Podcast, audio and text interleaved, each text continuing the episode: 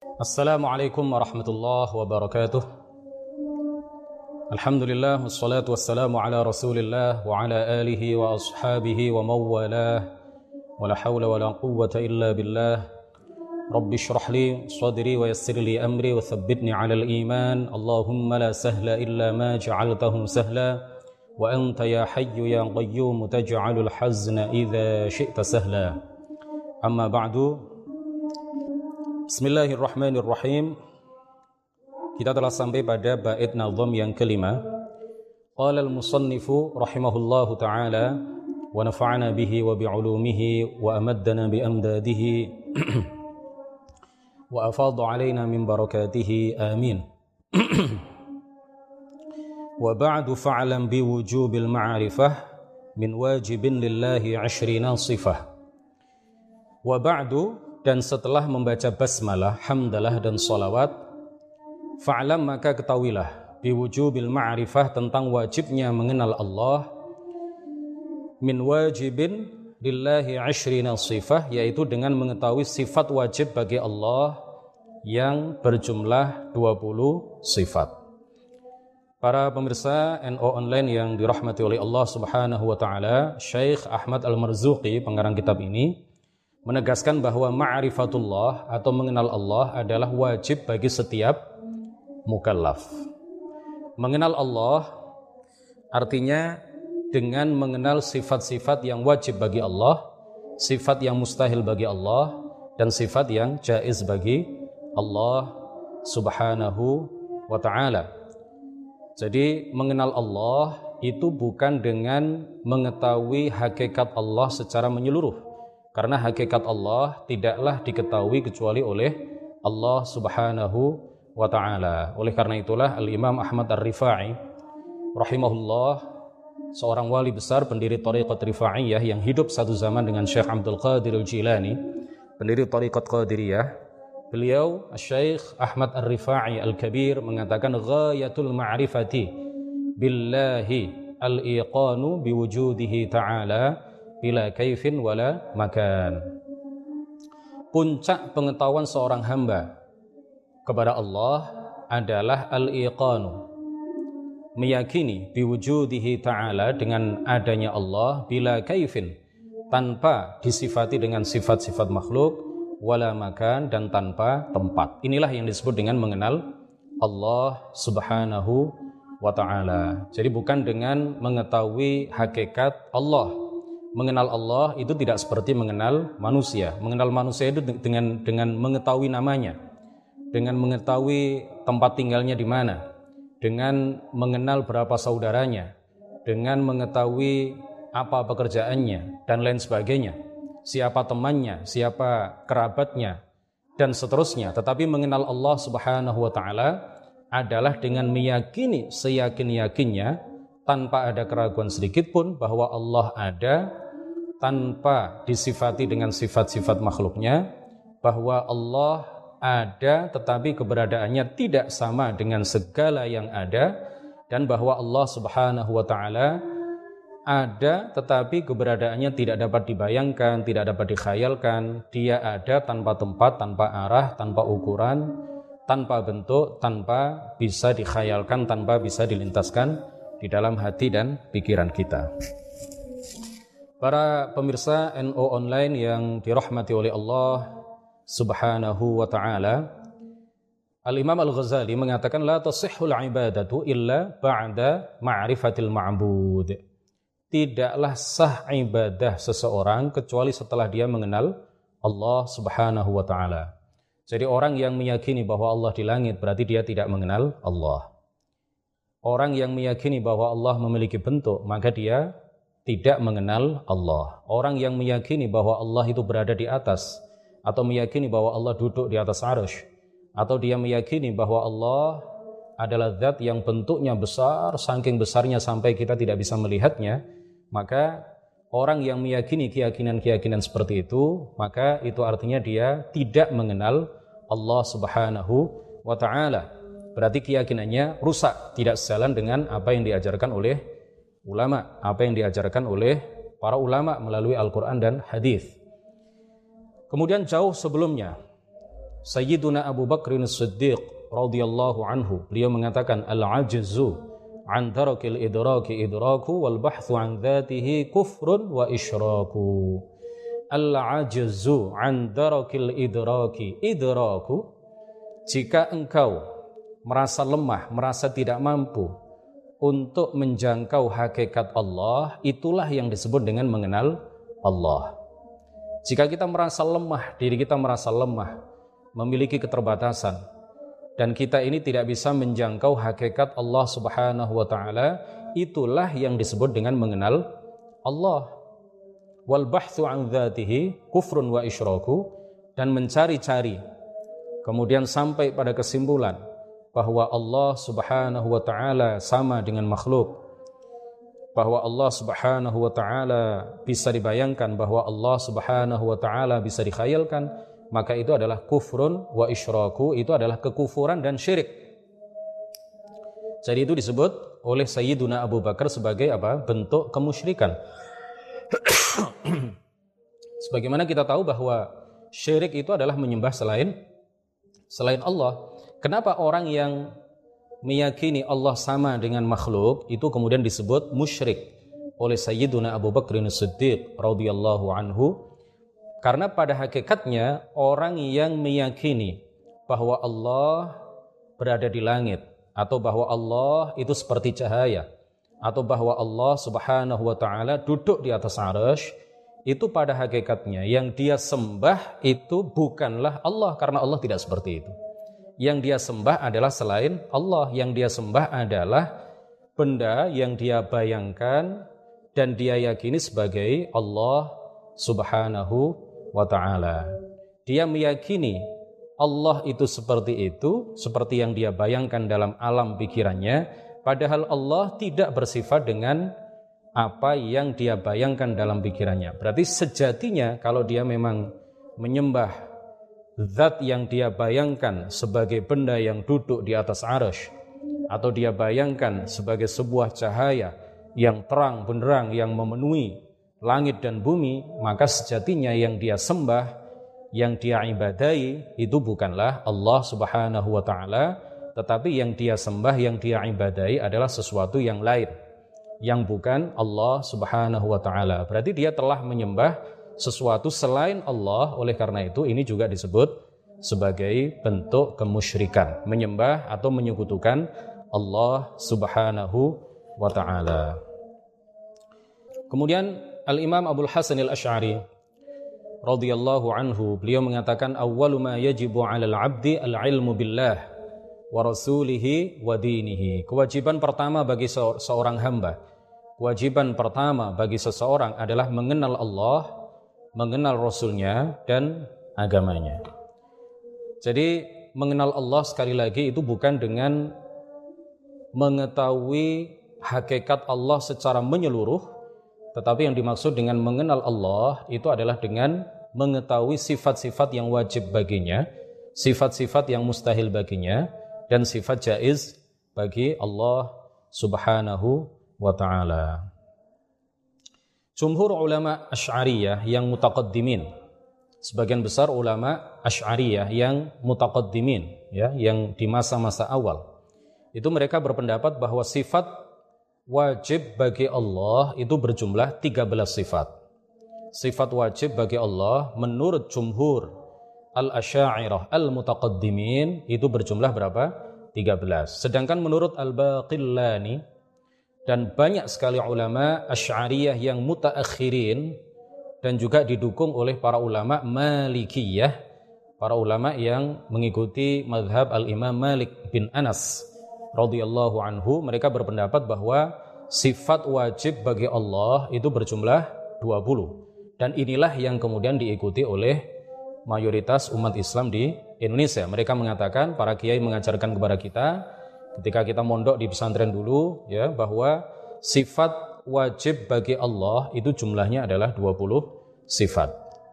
Nah, perlu untuk kita tekankan, perlu untuk kita tegaskan bahwa perbedaan dua pendapat itu, perbedaan antara yang mengatakan sifat wajib bagi Allah berjumlah 13 dengan pendapat yang mengatakan bahwa sifat wajib bagi Allah itu ada 20, ini hanyalah ikhtilafun lafdhiyun. Ini hanyalah perbedaan secara lafaz saja, perbedaan pengungkapan saja, eh, tetapi secara substansial ya kalau kita eh, tahqiq betul itu sebenarnya tidak ada perbedaan. Secara substansial itu mereka tidak berbeda pendapat. Kenapa? Karena tujuh sifat yang terakhir ya, tujuh sifat yang ma'nawiyah kaunuhu qadiran kaunuhu muridan aliman hayyan sami'an basiran mutakallima. Itu sejatinya sudah tercakup di dalam ya sudah terkandung di dalam tujuh sifat ma'ani yaitu qudrah. Iradah ilm hayah sama' basar kalam. Jadi ini hanya perbedaan secara pengungkapan saja perbedaan lafzi perbedaan secara uh, pelafalan saja ya satu pendapat mengatakan ada 20 karena karena e, menghitung tujuh sifat ma'nawiyah itu sebagai sifat-sifat yang berbeda ya dari 13 sifat yang sebelumnya tetapi pendapat yang mengatakan ada 13 itu sejatinya mereka tidak berbeda pendapat dengan pendapat yang pertama karena menurut mereka tujuh sifat ma'nawiyah yang terakhir itu sudah tercakup dan terkandung di dalam tujuh sifat ma'ani yang disebutkan sebelumnya. Nah, para ulama mewajibkan setiap muslim yang sudah mukallaf untuk mengetahui 20 sifat yang wajib bagi Allah. Kenapa? Karena yang pertama, alasan yang pertama, 20 sifat tersebut atau 13 sifat tersebut telah disebutkan oleh Al-Quran dan hadis secara berulang-ulang, baik secara lafal maupun secara secara makna. Karena ke-20 sifat itu atau ke-13 sifat itu dijelaskan dan disebutkan di dalam Al-Quran dan hadis secara berulang-ulang dan e, baik lafat maupun maknanya, maka para ulama mengatakan 13 sifat wajib bagi Allah atau 20 sifat wajib bagi Allah itu wajib diketahui oleh setiap orang yang sudah mukallaf. Kemudian alasan yang kedua karena 20 sifat atau 13 sifat itu dapat diketahui dengan dengan akal. Jadi seseorang yang menggunakan akal sehatnya dia akan meyakini dan mengetahui bahwa Allah bersifat dengan sifat wujud. Allah sebagai Tuhan yang wajib disembah pasti memiliki sifat ada. Pasti memiliki sifat qidam. Ya, tidak memiliki permulaan, pasti memiliki sifat baqa, tidak memiliki akhir. Pasti memiliki sifat qiyamuhu binafsihi. Berbeda dengan uh, tidak membutuhkan kepada yang lain. Pasti memiliki sifat mukhalafatuhu lil hawadith Eh, pasti memiliki sifat berbeda dengan segala sesuatu. Jadi 13 sifat atau 20 sifat yang wajib bagi Allah tersebut itu adalah syarat-syarat ketuhanan. Tidak mungkin ada Tuhan, ya, tidak mungkin Tuhan yang wajib disembah itu tidak bersifat dengan salah satu dari 13 sifat atau salah satu dari 20 sifat tersebut. Jadi diwajibkannya mengetahui 20 sifat wajib bagi Allah itu bukan berarti para ulama membatasi sifat Allah hanya 13 atau e, membatasi sifat Allah itu hanya 20, tidak. Sebagaimana tuduhan orang-orang Wahabi. Jadi orang-orang Wahabi itu menuduh para ulama Asy'ariyah atau para ulama Maturidiyah, ya, para ulama ahli sunnati wal jamaah, mereka membatasi sifat Allah itu hanya 13 atau hanya 20 atau dalam e, pendapat Maturidiyah ada ada 14. Nah, ini nanti kapan-kapan kita ulas. Perbedaan pendapat antara Asy'ariyah dengan dengan Maturidiyah. Jadi sekali lagi para ulama ahli sunnati wal jamaah sama sekali tidak membatasi sifat Allah. Para ulama tetap mengatakan bahwa sifat-sifat Allah yang menunjukkan kesempurnaan bagi zatnya itu tidak terbatas. Tidak terbatas. Tidak hanya 13, tidak hanya 20, tidak hanya 99, tidak hanya sekian, tetapi mereka mengatakan bahwa seluruh sifat yang menunjukkan kesempurnaan bagi Allah Subhanahu wa taala, maka itu semuanya adalah sifat-sifat Allah. Jadi sifat-sifat Allah itu tidak tidak terbatas. Asma Allah itu tidak terbatas, sifat-sifat Allah juga tidak tidak terbatas. Jadi menjadi jelas di sini bahwa para ulama sejatinya tidak membatasi sifat Allah menjadi 20 atau menjadi menjadi 13. Para pemirsa NO online yang dirahmati oleh Allah Subhanahu wa taala, tadi sudah kita singgung bahwa yang wajib mengetahui sifat 13 atau sifat 20 bagi Allah Subhanahu wa taala adalah seseorang yang sudah mukallaf. Jadi wajib mengetahui, tidak wajib menghafal. Tidak wajib kita menghafal wujud, qidam, baqa, ya. Tidak fardu ain untuk menghafal itu. Tetapi yang wajib kita lakukan terkait itu adalah apa? Mengetahui. Apa? Mengeta, mengetahui. Jadi tidak wajib menghafal sifat wujud, qidam, baqa dan seterusnya. Nah, tadi eh, sekali lagi sudah kami singgung sebelumnya bahwa yang wajib mengetahui sifat 20 bagi Allah Subhanahu wa taala adalah apa? mukallaf. Nah, perlu kita jelaskan sedikit mengenai pengertian mukallaf. Apa itu mukallaf? Mukallaf adalah al-balighul aqilu alladhi balagadhu da'watul Islam. Mukallaf itu adalah orang yang baligh, berakal dan telah sampai kepadanya dakwah dakwah Islam. Jadi orang yang memenuhi tiga kriteria ini maka dia disebut mukallaf. Sekali lagi mukallaf adalah al-baligh, al-aqil, alladhi balagadhu da'watul Islam. Orang yang sudah balik, berakal dan telah sampai kepadanya dakwah dakwah Islam. Balik ya, ini juga perlu kita jelaskan singkat. Balik itu artinya adalah seorang anak laki-laki yang sudah terjadi pada dirinya salah satu dari dua hal. Jadi baliknya laki-laki itu diketahui dengan salah satu dari dua hal. Yang pertama adalah ru'yatul mani, keluar air mani dengan cara apa pun. Dengan cara mimpi ya atau yang biasa disebut dalam bahasa Indonesia mimpi basah atau dipaksa keluar ya, keluar mani dengan sebab apa pun. Maka ini adalah salah satu tanda balik pada diri anak seorang eh, pada diri seorang anak laki-laki. Yang kedua adalah apabila usianya sudah genap berusia 15 tahun hitungan Hijriah. Nah, ini perlu kita kita tegaskan, perlu kita jelaskan bahwa hitungan Hijriah, hitungan tahun Hijriah itu lebih pendek daripada hitungan tahun Syamsiyah. Jadi kalau tahun Syamsiyah, tahun Masehi itu kalau tidak 30 pasti 31 kecuali Februari. Ya, yang yang uh, apa kadang-kadang 28. Tetapi kalau hitungan Hijriah, bulan-bulan Hijriah itu hitungannya lebih pendek. Kalau tidak 29, pasti dia adalah 3, 30. Jadi hitungannya lebih lebih pendek. Bisa jadi secara usia dia berusia genap 15 tahun Masehi, tetapi sejatinya hitungan tahun ya Hijriah bagi usianya adalah sudah melampaui 15 15 tahun. Nah, jadi baliknya anak laki-laki itu itu diketahui dari salah satu dua hal. Yang pertama adalah keluar mani, yang kedua adalah mencapai usia 15 tahun Hijriah atau genap berusia 15 tahun Hijriah. Jadi salah satunya kalau seorang anak laki-laki berusia 10 tahun sudah keluar mani berarti dia balik.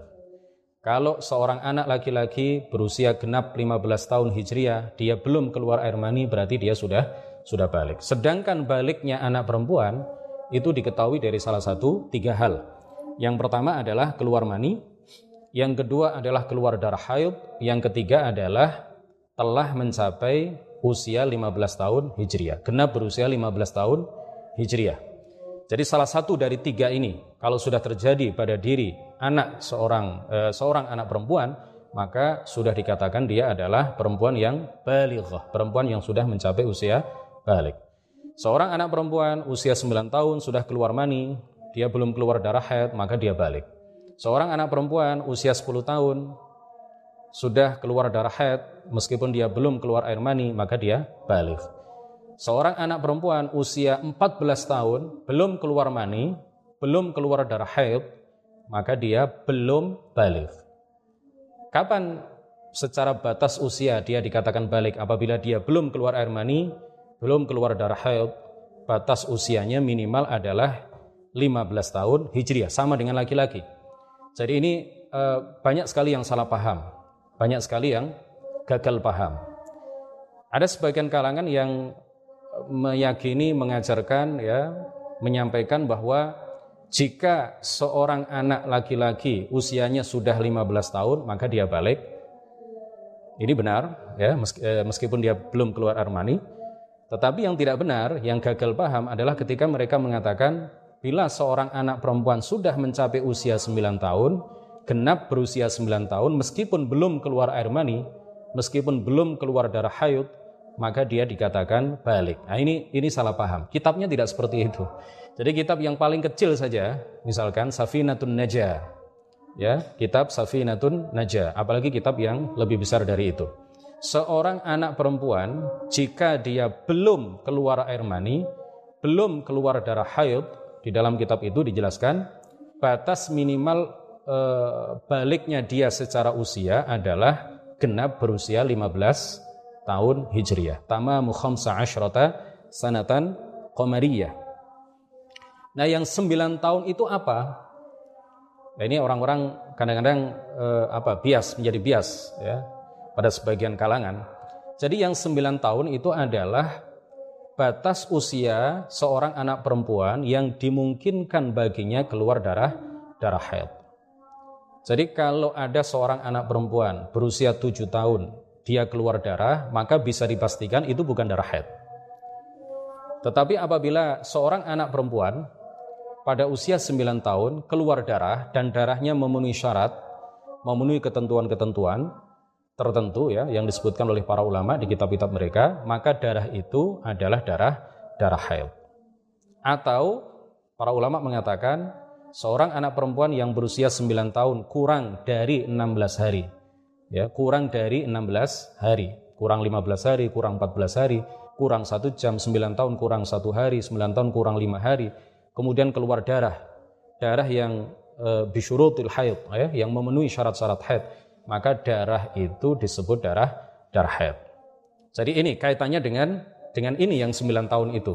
Tetapi kalau seorang anak perempuan belum keluar darah haid, belum keluar air mani, usianya su sudah 14 tahun, maka dia belum dikatakan sebagai anak yang balik. Jadi baliknya perempuan itu secara usia. Kalau memang dua tanda pertama dan kedua yaitu tanda keluar darah haid dan keluar air mani belum terjadi pada diri seorang anak perempuan maka batas minimal usianya supaya dia dikatakan sebagai anak perempuan yang balik adalah usia 15 tahun Hijriah. Balik berakal telah sampai kepadanya dakwah Islam. Ini pengertian mukallaf. Berakal berarti dia akil ya. Laisa majnunan. Dia bukan orang yang gila. Alladzi balaghathu da'watul islam. Yang telah sampai kepadanya dakwah Islam. Apa yang dimaksud dengan telah sampai kepadanya dakwah Islam? Yang dimaksud telah sampai kepadanya dakwah Islam adalah e, balaghahu aslud dakwah jadi telah sampai kepadanya aslud dakwah, pokok ya, inti dasar dari dakwah Islam yaitu apa? Dua kalimat syahadat. Jadi dia telah mendengar dua kalimat syahadat.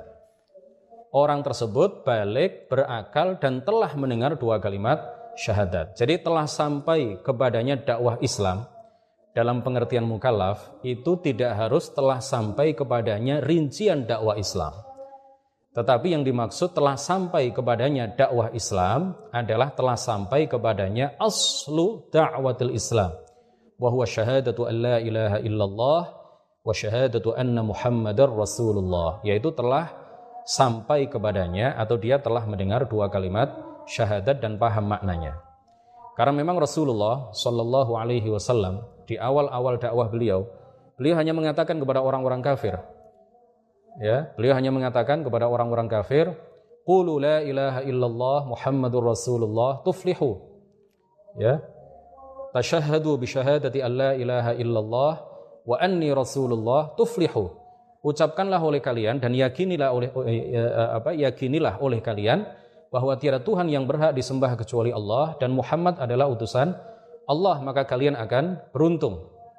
Nah, ketika mereka tidak mau masuk ke dalam agama Islam, kemudian ingkar kepada Allah dan Rasulnya, maka setelah Rasulullah Shallallahu Alaihi Wasallam mendapatkan izin untuk melakukan dakwah secara terang-terangan dan mendapatkan izin untuk memerangi orang-orang yang ingkar kepada beliau, mereka yang hanya diserukan oleh Rasulullah kepada mereka untuk meyakini bahwa tiada Tuhan yang berhak disembah kecuali Allah dan Muhammad adalah utusan Allah, kemudian diperangi oleh Rasulullah Shallallahu Alaihi Wasallam.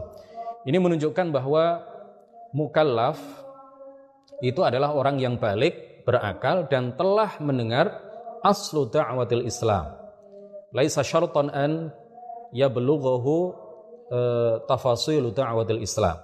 Jadi Eh, kriteria yang ketiga dari mukallaf itu yang dimaksud telah sampai kepadanya dakwah Islam. Sekali lagi ini saya untuk menekankan bahwa yang dimaksud adalah telah sampai kepadanya atau dia telah mendengar dua kalimat syahadat. Tidak harus mendengar rincian dakwah Islam supaya disebut sebagai sebagai mukallaf. Nah, mukallaf itu kalau dia kafir, maka kewajiban dia tiga. Kalau mukallaf itu muslim, maka kewajibannya dua. Mukallaf kalau kafir, maka yang dia wajib ya lakukan yang pertama adalah masuk Islam. Yang kedua adalah menjaga keislamannya sampai dia mati. Yang ketiga, melakukan syariat Islam, melaksanakan semua kewajiban dan meninggalkan semua yang diharamkan.